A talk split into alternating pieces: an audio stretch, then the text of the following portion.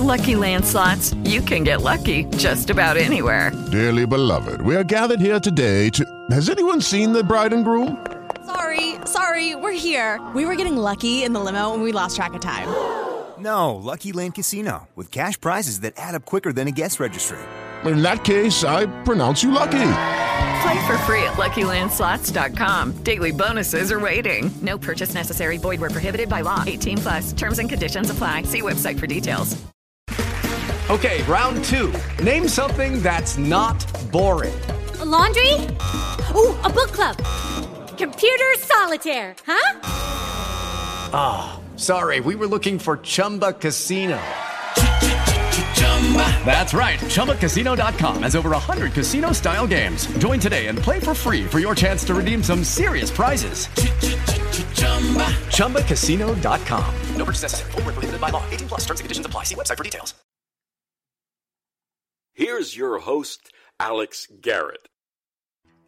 Here's your host, Alex Garrett. Ladies and gentlemen, you could have been anywhere in the world tonight, but you're here with us in New York City. Are you ready? I know I am. Hey, I'm Alex Garrett, your host for this episode and everything Alex Garrett Podcasting. And this podcast specifically focuses on topics that should be trending. And, well, you know what they say, right? Oh, if the shoe fits, wear it. Well, that line means so much to me. Find out why next on Alex Garrett Podcasting, where we wear that shoe proudly. Yes, uh, so proudly here on Alex Garrett Podcasting that, uh, sure enough, I wandered into a first date. L- let me get this right for you. I crashed a first date this past Sunday. Uh, I, I've decided to just tell my stories as they happen because there are some funny stuff.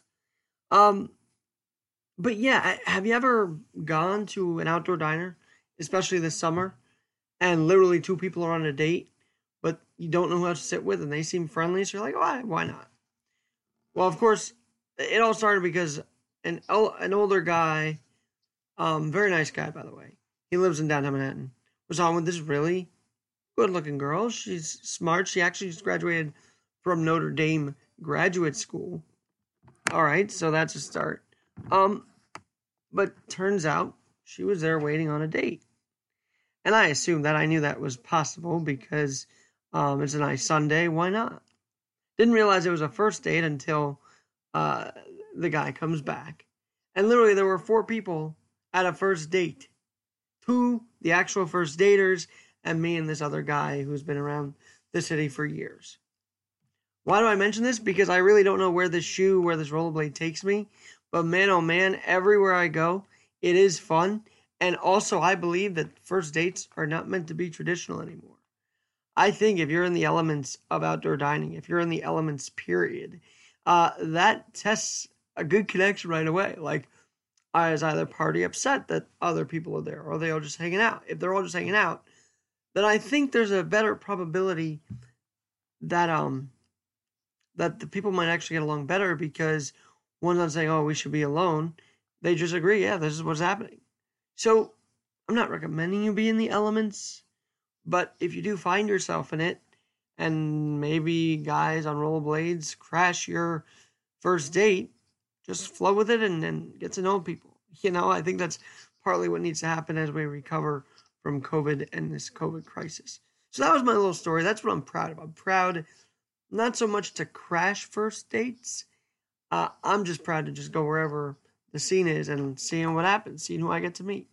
So I, I do wish the best for those two, uh, as I'm I'm sure more, hopefully more, will uh, be coming for them in the next weeks, days. I, I imagine a first date though, and two other people are there. I, I never thought um, that would be a thing. But with the outdoor dining, that's elemental right there. That's an element um, that that is impacting the dating world. I truly believe it because you got people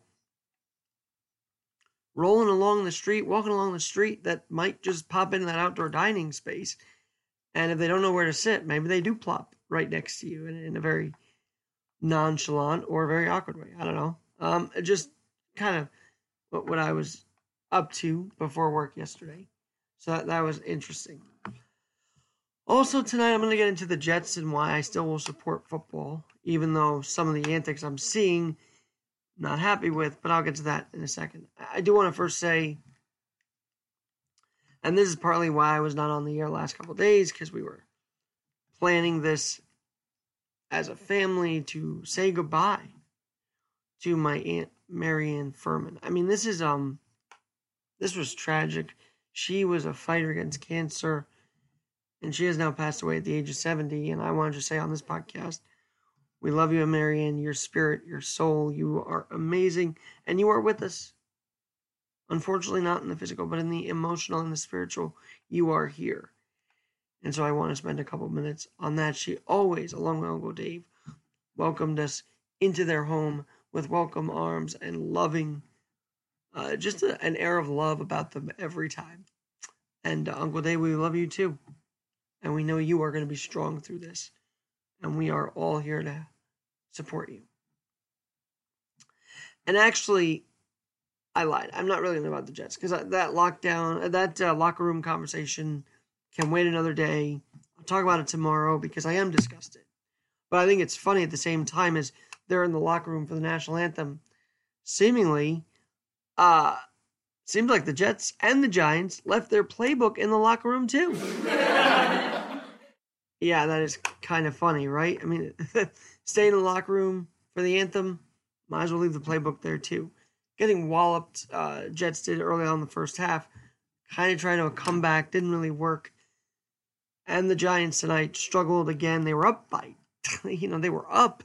And then by the end of the first half, they were down, and that was it. And the, the Steelers and Roethlisberger win game one.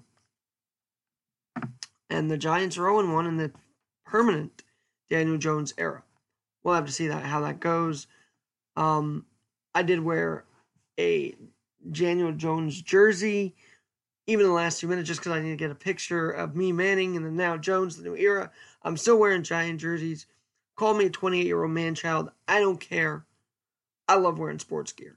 I even sent my friend Nick Finch, who's actually listening in tonight, uh, on on the um, on the phone I sent him a, a Dolphin jersey. Nick, why don't you jump in? Did you get that Dolphin jersey, by the way? You're on the air with me now, Nick. Change of plans.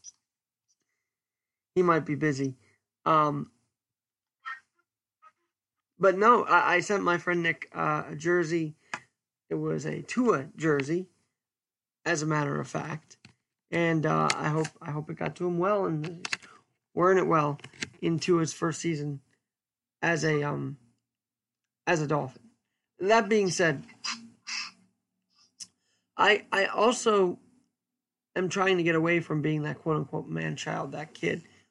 I'm trying to and tonight was a big first step, right? So sometimes at these funerals I tend to be more of a you'll get through this. We she was we loved her, we loved him he will be missed. We are with you. But but today I did something different. And this is what I'm trying to try to do more often. Even people may not agree with me. I'm ready to open a line of communication that maybe I haven't before. A line of communication that says, you know what? I'm not going to be that little kid on a rollerblade trying to inspire the world. I'm going to be a man who says, well, you know what? If you need something, I'm here for you. If you want to vent, I'm here for you. If you want to catch up about things, I'm here for you. Maybe I haven't been about that. Maybe I've just been stating opinion and that's it. Maybe that is what was missing in this pod to begin with. Maybe you do feel, if you listen sometimes, that I'm lecturing you and not really trying to have an open dialogue. And if that's the case, I'm sorry. But tonight I literally put on my quote unquote big boy pants I said, Uncle Dave, I love you. I'm here for you. And if you re- need anything, reach out. And I'm going to say that here too. Because I'm done being the tiny Tim that says, God blesses everyone. And that's kind of where that story ends. I hate to tell you. That is where the story of Tiny Tim and the Christmas Carol ends. I love Tiny Tim. I believe in inspiring like he did. But now I think it's time to take action. I think it's time to stop being that spirit of a little kid trying to get everybody happy and all that. And just be someone who says, I'm here for you. Let's take on these battles together, man or woman. Let's take on everything together. Let's take on the world together. Where's that conversation going? Or where has that been? Be we're going to take on the world together. Whether we disagree or agree, we have to do it. So I keep telling my email, I'm serious. Open line of communication. Alex.G-A-R-R-E-T-T 21 at yahoo.com. And I'm about to expose myself because I'm going to put it in the chat right now. Alex.Garrett21 at yahoo.com. My DMs are open at AlexG and NYC on Insta and Twitter. Message me. If we agree, great. If we don't, so be it. We can still talk. But I, I'm getting a bit tired of seeing people who only jump on my threads when they literally disagree with me. And maybe they are right that I'm also not doing my part in facilitating the conversation. And being more combative than saying, yeah, you know what, I hear you out, but let's continue the conversation more. I'd like to say, uh, well, I didn't like, I don't want to say it, but I'll admit, I think I should admit, I am a post and runner, meaning I post my thoughts and I run. And I do come back harder, like 20 times harder, because sometimes I feel like that's needed. But if you really want to be inside my brain on all of this, if you really want to know where I come come at different perspectives, then just reach out. Holy shoot, just reach out. I'm here, and I'll reach out to you too. It's time we start confronting the issues, not posting and running.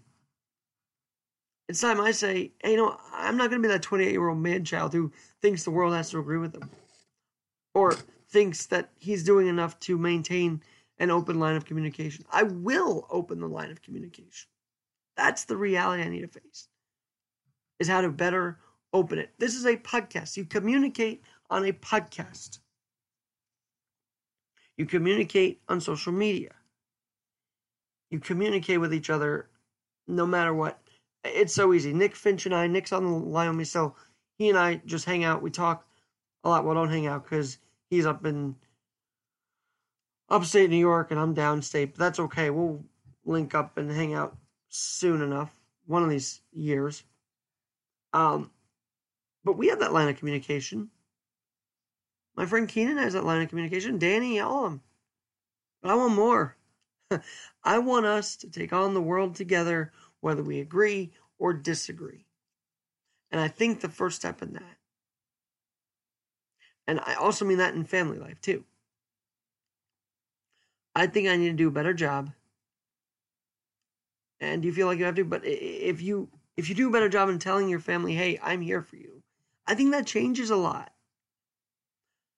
I think we've gone past the not entitled, but the assumed idea we're always there for each other. We have to tell each other we're there for each other.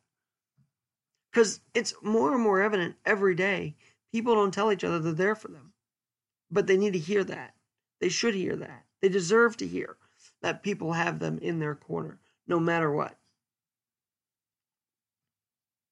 So and I'm one of the first people in people's corners no matter what, and I want to stay there. But I realize I have to invite it more. I have to be an open line of communication.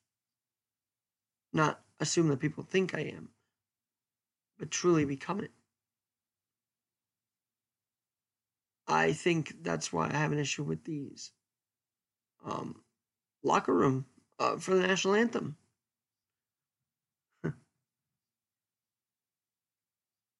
there's no communication. There's just we're going to stay in there and that's it.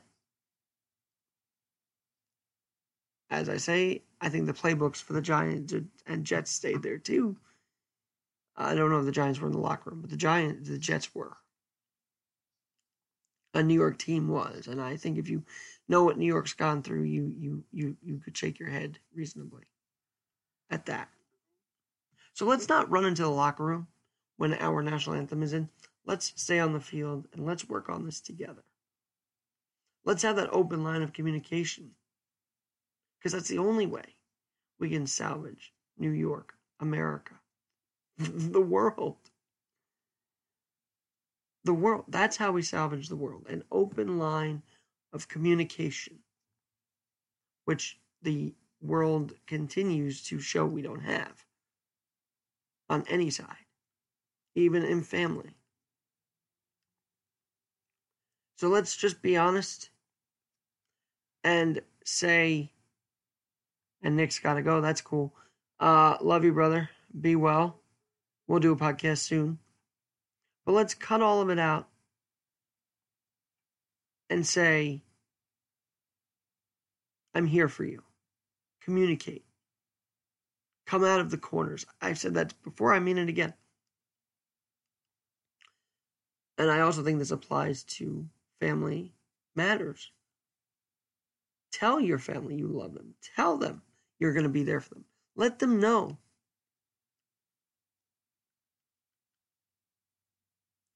And if you let them know, I think your world will be much brighter because instead of wondering why nobody's talking to you, boom, you'll get that line of communication open for good.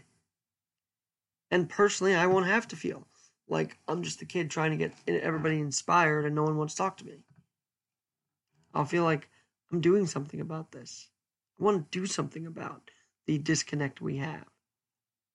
And I think it's deeper than going on a podcast to talk about it. It's reaching out, it's putting the email, it's putting the Instagram and Twitter out there. It's saying, my line of communication is open, guys. Let's talk. You agree with what I say? Great. If you disagree, find out why. Let's talk it out.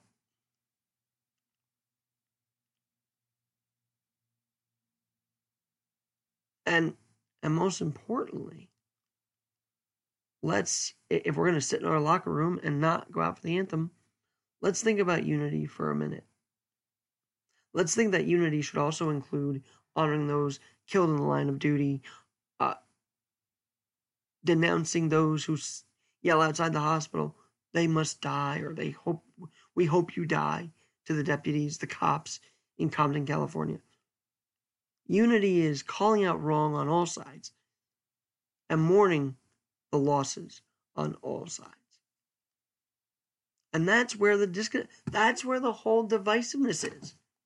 Because those who say we're disunified and we're divisive are using divisive tactics.